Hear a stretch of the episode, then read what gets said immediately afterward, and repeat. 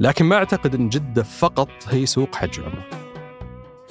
لكن بشكل أساسي إذا أنت من سكان الرياض فعندك طيران الرياض توصلك بالعالم بوجهات كثيرة جدا وعندك الشركات الأجنبية اللي أوريدي قاعدة تشتغل في المطار واللي قاعدة تزيد بالمناسبة هذا أيضا هذه ميزة تنافسية رهيبة وعندك الخطوط السعودية كخيار لكن مع نقطة توقف في جدة. هذا بودكاست الفجر من ثمانية. بودكاست فجر كل يوم نسرد لكم في سياق الأخبار اللي تهمكم. معكم أنا إبراهيم القرعاوي.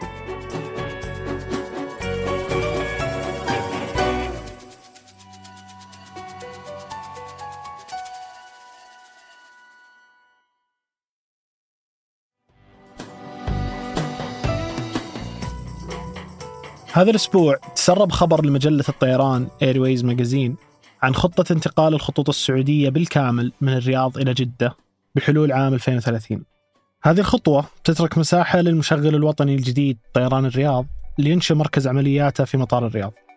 عشان نفهم سياق هذا التسريب نحتاج نعرف متى وليش تم إنشاء طيران الرياض. تأسس طيران الرياض بتاريخ 12 مارس 2023 وراح يبدأ العمل في الربع الثاني من عام 2025 وانهت الشركة عدة صفقات كبيرة في مجال شراء الطائرات. كان السؤال الأهم وقتها ليش نحتاج شركة طيران جديدة؟ وعندنا شركة ضخمة هي الخطوط السعودية. الخطوط السعودية اللي كان الإعلام دائما يشير لها باسم الناقل الوطني. وفي البيان الإعلامي لإطلاق طيران الرياض تكلموا عن إطلاق شركة طيران وطني جديدة. فالسؤال بطريقة أخرى ليش يكون عندنا شركتين للطيران الوطني؟ حسب الإعلان هدف طيران الرياض هو استغلال مكان السعودية الاستراتيجي. بمعنى أن موقع المملكة اللي يربط بين ثلاث من أهم قارات العالم يحتاج لشركة جديدة تركز على هذا الهدف. وتهدف طيران الرياض لإطلاق رحلات إلى أكثر من 100 وجهة حول العالم.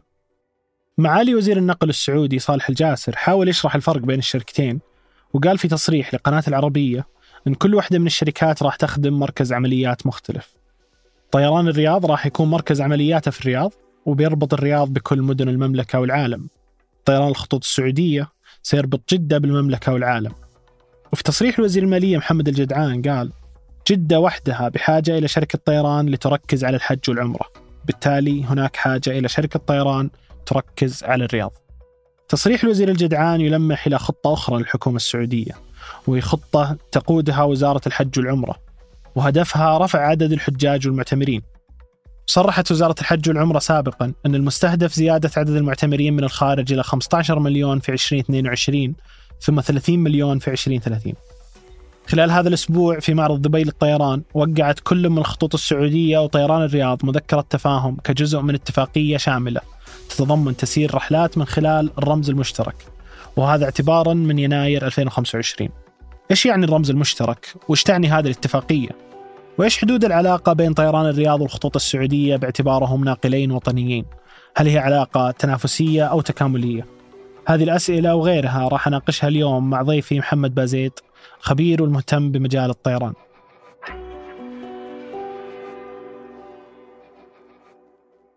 مع إطلاق طيران الرياض أه ووجود الخطوط السعودية وإعادة تموضعها في الفترة الأخيرة م. أه هل الفترة الجاية بنشوف منافسة بين ناقلين وطنيين طيران الرياض والخطوط السعودية. منافسة على السوق يعني الداخلي ما أتكلم عن الداخلي طبعا الرحلات الداخلية أقصد.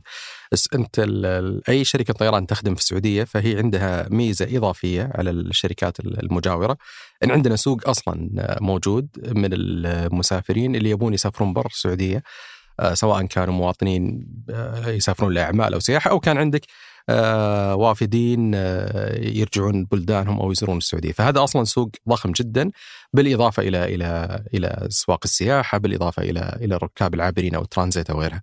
هذه أسواق مختلفة، ففي كل واحد من الاسواق بيصير في إما تخصص أو منافسة، هذا طبعا قراءتي الشخصية للموضوع. حسب يعني تموضع كل واحدة من هذه الشركات، طيران الرياض من اسمها تركيزها بيكون على مدينة الرياض بشكل أساسي. اليوم الخطوط السعودية تخدم الرياض بشكل كبير جدا وعملياتها التشغيلية في الرياض تشكل يعني نسبة كبيرة من عملياتها التشغيلية توصل الرياض بأكثر من 20 محطة داخلية وأكثر يعني بعشرات المحطات الدولية. هل بتدخل طيران الرياض وتاخذ هذه الوجهات؟ في اعتقادي نعم، لأن هذا المنطقي إنك سويت شركة جديدة اسمها طيران الرياض فمنطقي إنها تاخذ هذه الوجهات. حتى الوجهات الداخلية؟ الداخلية ما عندي فكرة آه، صار في كلام حول هل طيران الرياض تخدم داخلي هل توقعي الشخصي إنها ما راح تركز كثير في الداخلي قد ما إنها راح توقع يمكن آه، اتفاقيات تشغيل مشترك مع شركات الطيران اللي اوريدي قاعدة تخدم داخليا زي ناس واديل وغيرها. ولكن ممكن كل شيء وارد، إلى الآن ما أعلنوا يعني عن شبكتهم ولا عن خطتهم الواضحة فهذه كلها تكهنات. لكن أعتقد تركيز طيران الرياض الأكبر واللي بيشغلهم بشكل كبير الطيران الدولي. فإجابة لسؤالك بيصير في آه، منافسة في مساحات ضيقة في اعتقادي لكن بشكل أساسي إذا أنت من سكان الرياض فعندك آه، طيران الرياض توصلك بالعالم بوجهات كثيرة جدا وعندك الشركات الأجنبية اللي أوريدي قاعدة تشتغل في المطار واللي قاعدة تزيد بالمناسبة. هذا أيضا آه، هذه ميزة تنافسية رهيبة. وعندك الخطوط السعودية كخيار لكن مع نقطة توقف في جدة. طيب اليوم خطوة إطلاق طيران الرياض هل هي خطوة سوتها السعودية بسبب صعوبة إعادة الهيكلة للخطوط السعودية؟ آه، وتحسين جودة الخدمات فيها فالأسهل إننا نطلق ناقل جديد. أعتقد تجاوزنا المنطقة من اول أول ما طلع إعلان شركة طيران الرياض كان في هذا الكلام يقال. تمكين خطوط السعودية إطلاق هويتها أو مجموعة السعودية حتى هي تجاوزت آه، فكرة إنها فقط شركة طيران. آه، مجموعة السعودية هي عبارة عن مجموعة كبيرة جدا. فيها شركة الخطوط الجوية اللي هي خطوط الجوية السعودية المعروفة وفيها عدد من الشركات اللي تشتغل في قطاع الشحن الجوي التموين الصيانة الطيران الخاص وغيرها من الخدمات الأرضية. هذه كلها شركات تابعة جزئيا أو كليا لمجموعة السعودية. يعني سابقا كان عندي رأي وأعتقد أنه هذا هو اللي الآن قاعد يصير. لا يمكن انك تتخلى عن عن ايرث عمره 78 سنة وتشغيل كبير جدا وأسطول ضخم جدا من الطائرات وخبرة متراكمة وتبدأ من الصفر فقط لمجرد إنك تبغى تبدأ يعني تبغى تبغى تحسن. التحسين له طرق مختلفة كثيرة، أعتقد إنه يعني إعادة آه، إطلاق هوية الخطوط السعودية مؤخرا أثبت أنه اهتمام الحكومة بالشركتين هو على حد سواء وأنه التوسيع لنطاق الطيران ما هو ما هو منافسة أو أو أو, أو استبدال. طيب الخبر اللي تسرب الأسبوع الماضي م. ودي أعرف أول شيء إيش يعني المركز الرئيسي بالنسبة للشركة؟ لما أقول طيران الرياض آه، مركز الرئيسي في الرياض طيران الخطوط السعودية آه، مركز الرئيسي في جدة. إيش معنى هذا الكلام؟ إيش بيفرق عن اللي قاعد تسويه الخطوط السعودية اليوم؟ في عالم الطيران أنت عندك دائما شركات طيران. في طبعا نماذج كثيرة للعمل اشهرهم نموذجين أما انه عندك نموذج يكون اللي هو يسمونه سنجل هاب أو أو عندك مطار محوري مركزي رئيسي آه، تدير فيه كل آه، يعني طياراتك كلها تطلع منه وترجع له في النهاية. أشهر نموذج طبعا عندنا طيران الإمارات آه، الخطوط التركية الخطوط القطرية الخطوط البريطانية وغيرهم.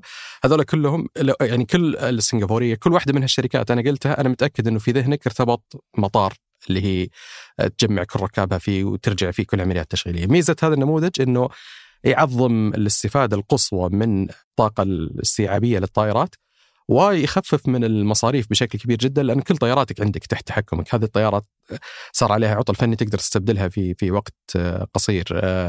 اداره الركاب طبعا له له عيوب هذا النموذج لكن هذا هذا ميزته الرئيسية. بعض الشركات الأخرى وغالبا تكون هي شركات طيران الاقتصادي يكون عندها أكثر من من من مطار محوري أشهر مثال في أوروبا راين إير مثلا عندها عدة مطارات محورية ويعتمد هنا إذا تبغى تشتغل على عدة مطارات محورية لازم يكون عندك رشاقة عالية جدا في التشغيل. هذا ما يتوفر في شركات طيران اللي هي يسمونها الخدمة الكاملة اللي هي زي منها الخطوط السعودية أو طيران الرياض. فبالتالي تشغيل الخطوط السعودية كان لو رجعنا خمس سنوات ورا بس كان أربع مراكز تشغيلية، كان عندها الدمام، الرياض، جدة، المدينة المنورة. هذا منهك جدا. الطيارات تبات أحيانا في المطارات بعيدة. إذا صار لها أي عطل فني يا تضطر إنك تطلع لها فريق صيانة أو تضطر إنك تطلع طيارة ثانية للاستبدال. إدارة الطواقم آه، يعني ما يكون فيها كفاءة عالية في التشغيل. فاللي قاعد يصير إنه قاعد نرجع للنموذج الأشهر عالميا اللي هو نموذج المطار المحوري الواحد آه، كما يعني المتوقع هو ما صار في إعلان رسمي من من وزارة النقل أو غيرها لكن صار في تصريحات كثير تعزز هذا الموضوع آه أنه طيران الرياض بتكون في مركزها الرئيسي في مطار الملك خالد في الرياض أو مطار الملك سلمان اللي يبنى الآن ومطار الملك عبد العزيز كمركز لعمليات خطوط السعوديه. طيب لما أقول الخطوط السعوديه بتنسحب من مطار الرياض يعني هل هو هذه الكلمة تعني انسحاب كلي إنه كل عمليات التشغيل في الخطوط ستكون من وإلى مطار جدة فقط أو إنه بيكون في بس تغيير في نموذج العمل وتخفيف للتشغيل وفي محطات معينة محورية تخدمها الخطوط اليوم من الرياض آه، مثل دبي القاهرة لندن بتظل موجودة. هذا الخبر اللي تسرب فعليا آه، الفترة الماضية. ما أعرف عن صحة الخبر كتأكيد لكنه إلى حد كبير متوقع إنه يصير هذا الشيء وكل التصريحات اللي كانت سابقا سواء كانت من من وزير المالية أو من وزير النقل أو من صندوق الاستثمارات العامة أو غيرها كانت تعزز فكرة إنه إنه بيصير هذا التركيز. الحيثيات الداخلية اللي هي هل الخطوط السعودية طبعا كلمة تنسحب يمكن شوي فيها نوع من السلبية يعني ما ما هي بكلمة يعني آه لكن خلينا نقول إنه الخطوط السعودية بتركز أكثر على على مطار جدة وأنا هنا أتكلم عن توقعاتي الشخصية طبعا. ما أعتقد إنه إنه بيكون مجدي بالنسبة لي لو أنا مكان الخطوط السعودية وكلامي الآن ينطلق من من وجهة نظر بزنس آه، بحتة. ما أعتقد إنه بيكون مجدي بالنسبة لي مثلا إني أشغل آه، آه، رحلات من الرياض إلا الرحلات لو عندي الخيار الا الرحلات اللي بيكون فيها جدوى اقتصادية مثبتة تماما، الرياض دبي مثبتة أنها ذات جدوى اقتصادية عالية جدا. هل الخطوط السعودية بتتنازل عن الآن الخطوط السعودية تشغل من الرياض إلى دبي ما بين سبعة إلى ثمان رحلات يوميا. آه هذا عدد جدا كبير ونصها تقريبا على طيارات عريضة البدن فبالتالي طاقة استيعابية عالية. أنت هنا تتكلم على جدوى اقتصادية بالنسبة لشركة الطيران وتتكلم على حاجة أساسية جدا لسكان مدينة الرياض وزوار مدينة الرياض. فما أعتقد ابدا إنه بتصير في فجوة في النص كذا فجأة بنلقى إنه ما في رحلات لدبي لأن خطوط السعودية طلعت ولأن طيران الرياض لسه ما كملت السبع أو ثمان رحلات اللي كانت موجودة.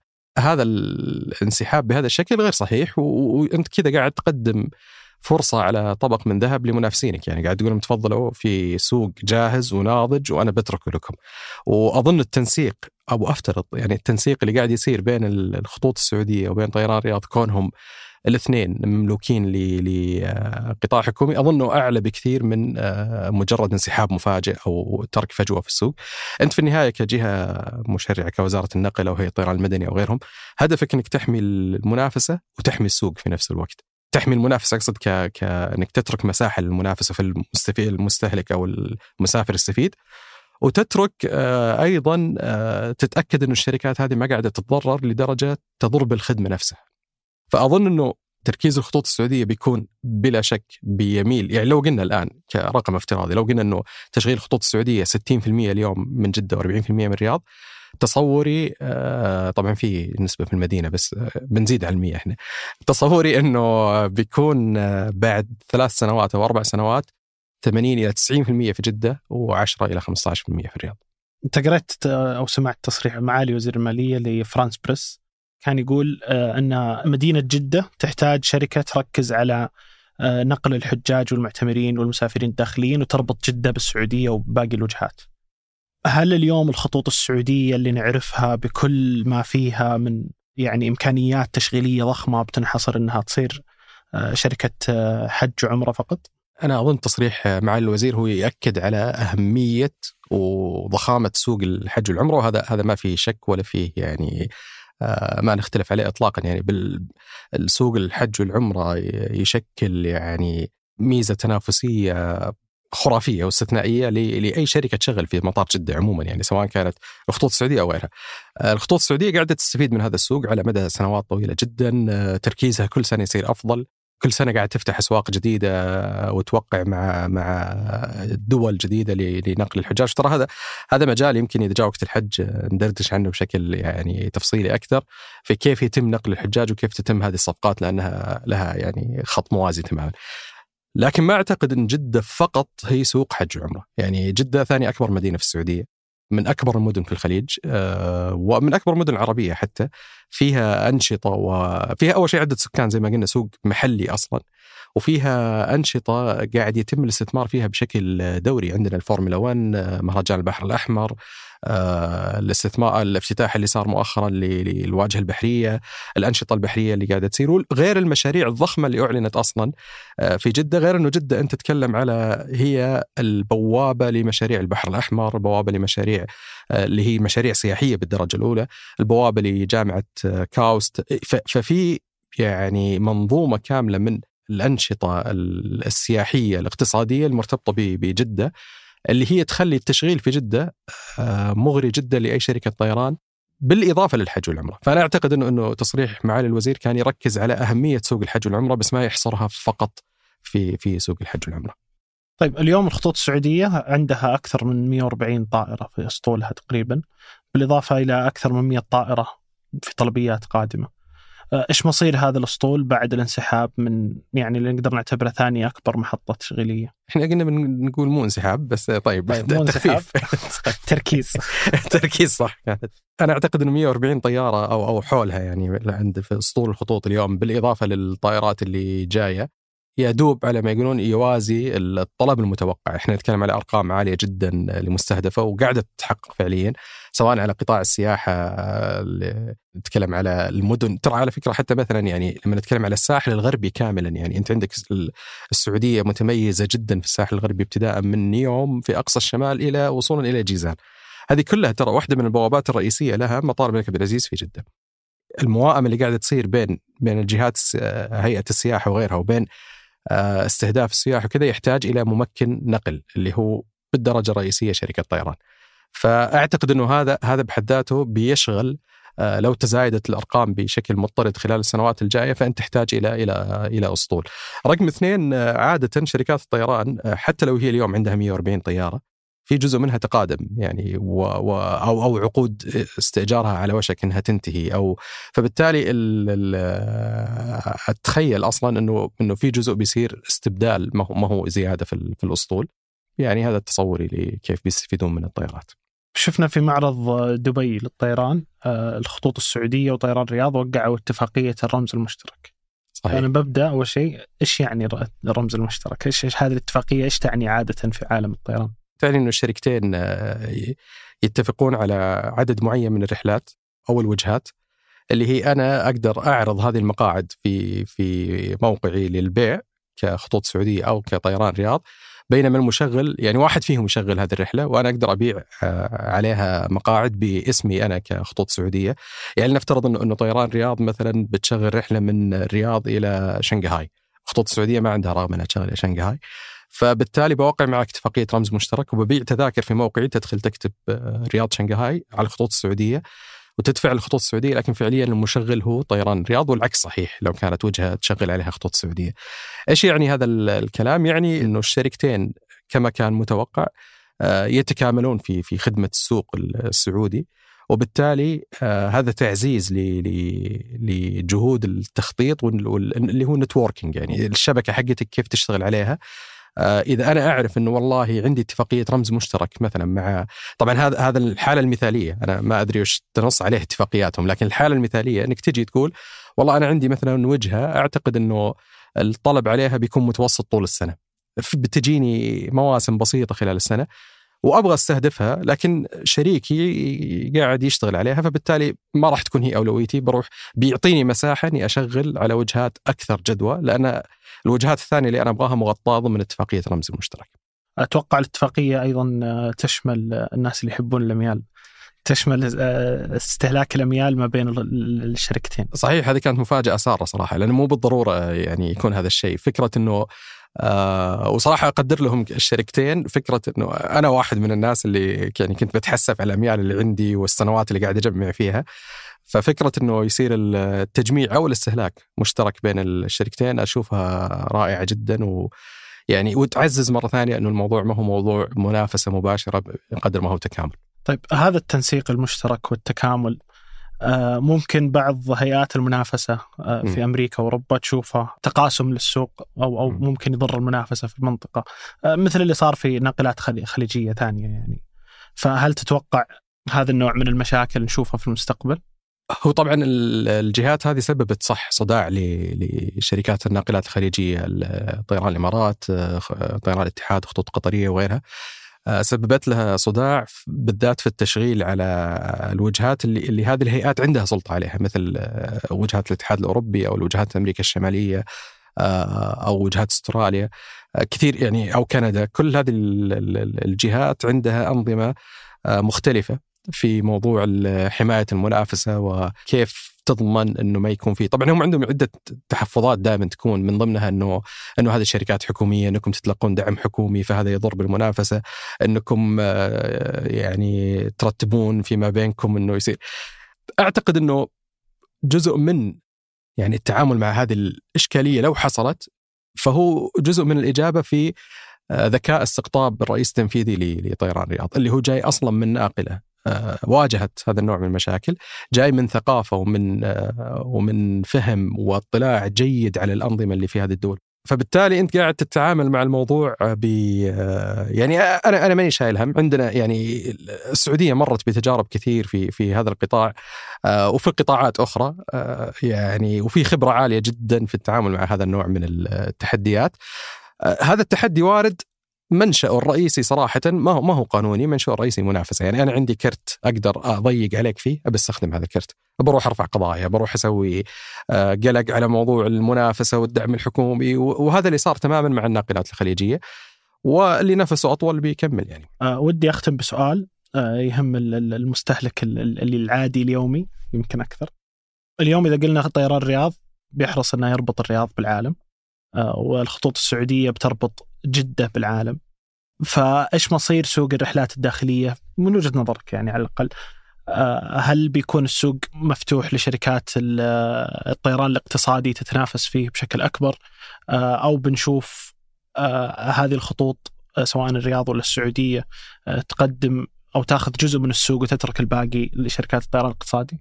الجواب اللي يعني المنطقي اقتصاديا إنه الوجهات الطيران الداخلي أنت تتكلم على أطول رحلة فيهم ساعتين أطول رحلة.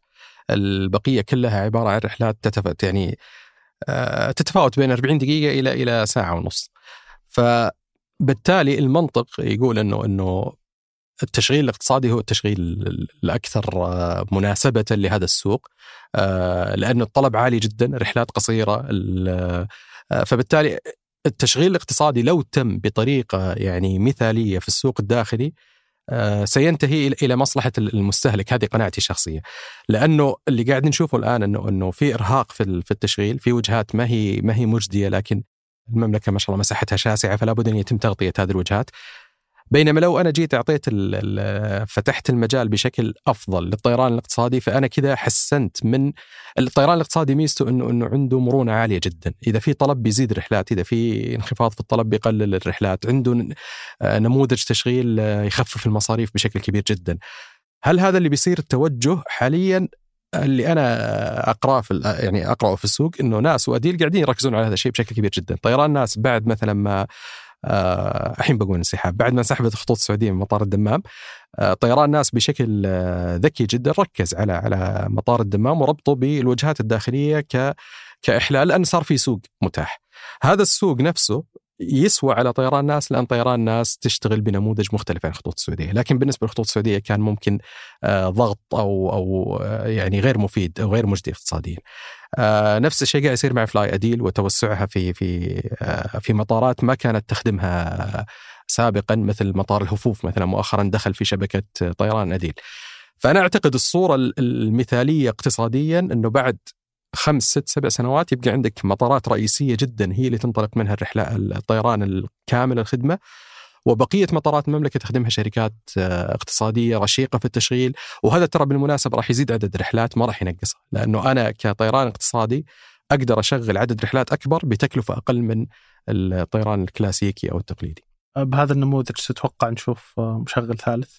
في مشغل ثالث مطروحه للمنافسه وفي شركتين قاعدة تنافس هذا اللي هذا اللي يقال يعني. آه لكن آه الجواب عندها الطيران المدني. لكن أعتقد إنه نعم في منافس ثالث آه أو في مشغل ثالث. هو مو بثالث هو فعليا بيكون آه خامس بيدخل إيه، السوق. بس أقصد ثالث كطيران اقتصادي كطيران اقتصادي نعم. أعتقد إنه في واحد ثالث بيدخل السوق قريبا.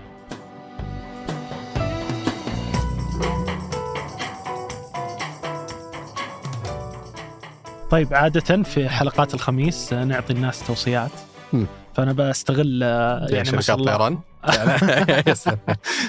بستغل ما شاء الله اهتماماتك الواسعه وأطلب منك توصية لليوم الخميس. يعني في آخر شيء شفته كان آه، شد انتباهي جدا ولطيف كان آه، وثائقي من ثلاث حلقات على نتفلكس اسمه Get Gotti يتكلم عن واحد من زعماء المافيا في فترة الثمانينات التسعينات الميلادية في نيويورك. آه، مثير للاهتمام جدا. إذا أنت تحب أفلام سكورسيزي فهذا live action سكورسيزي. يعني بتعرف سكورسيزي من وين جاب آه، العوالم هذه الغريبة. شخصية من شخصيات Goodfellas تقريبا يعني قاعد تشوفها أنت فعليا. التسجيلات اللي عرضوها اللي مسكوها. يعني هو طبعا مسكوه بتسجيلات آه، يعني كانت آه، لجرائم هو يتكلم عنها وسواها وكذا. okay هي أشياء سيئة بس خرافية صراحة. يعني.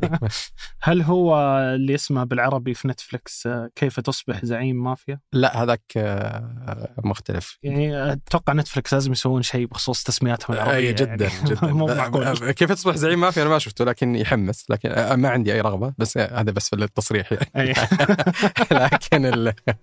لكن جيت جوتي أظنه القبض على جوتي يمكن ما أعرف آه، فهذا توصية ثانية يعني كيف تصبح زعيم مافيا؟ إذا أنت مهتم تصير زعيم مافيا. صحيح. آه، بس لا تكلمنا لا تعطينا خبر. الله يعطيك العافية. الله يعافيك. شاكرين لك وقتك أستاذ محمد. تسلم.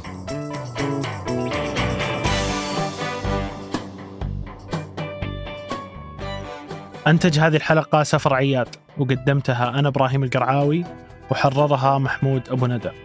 نهاية أسبوع سعيدة نشوفكم فجر الأحد.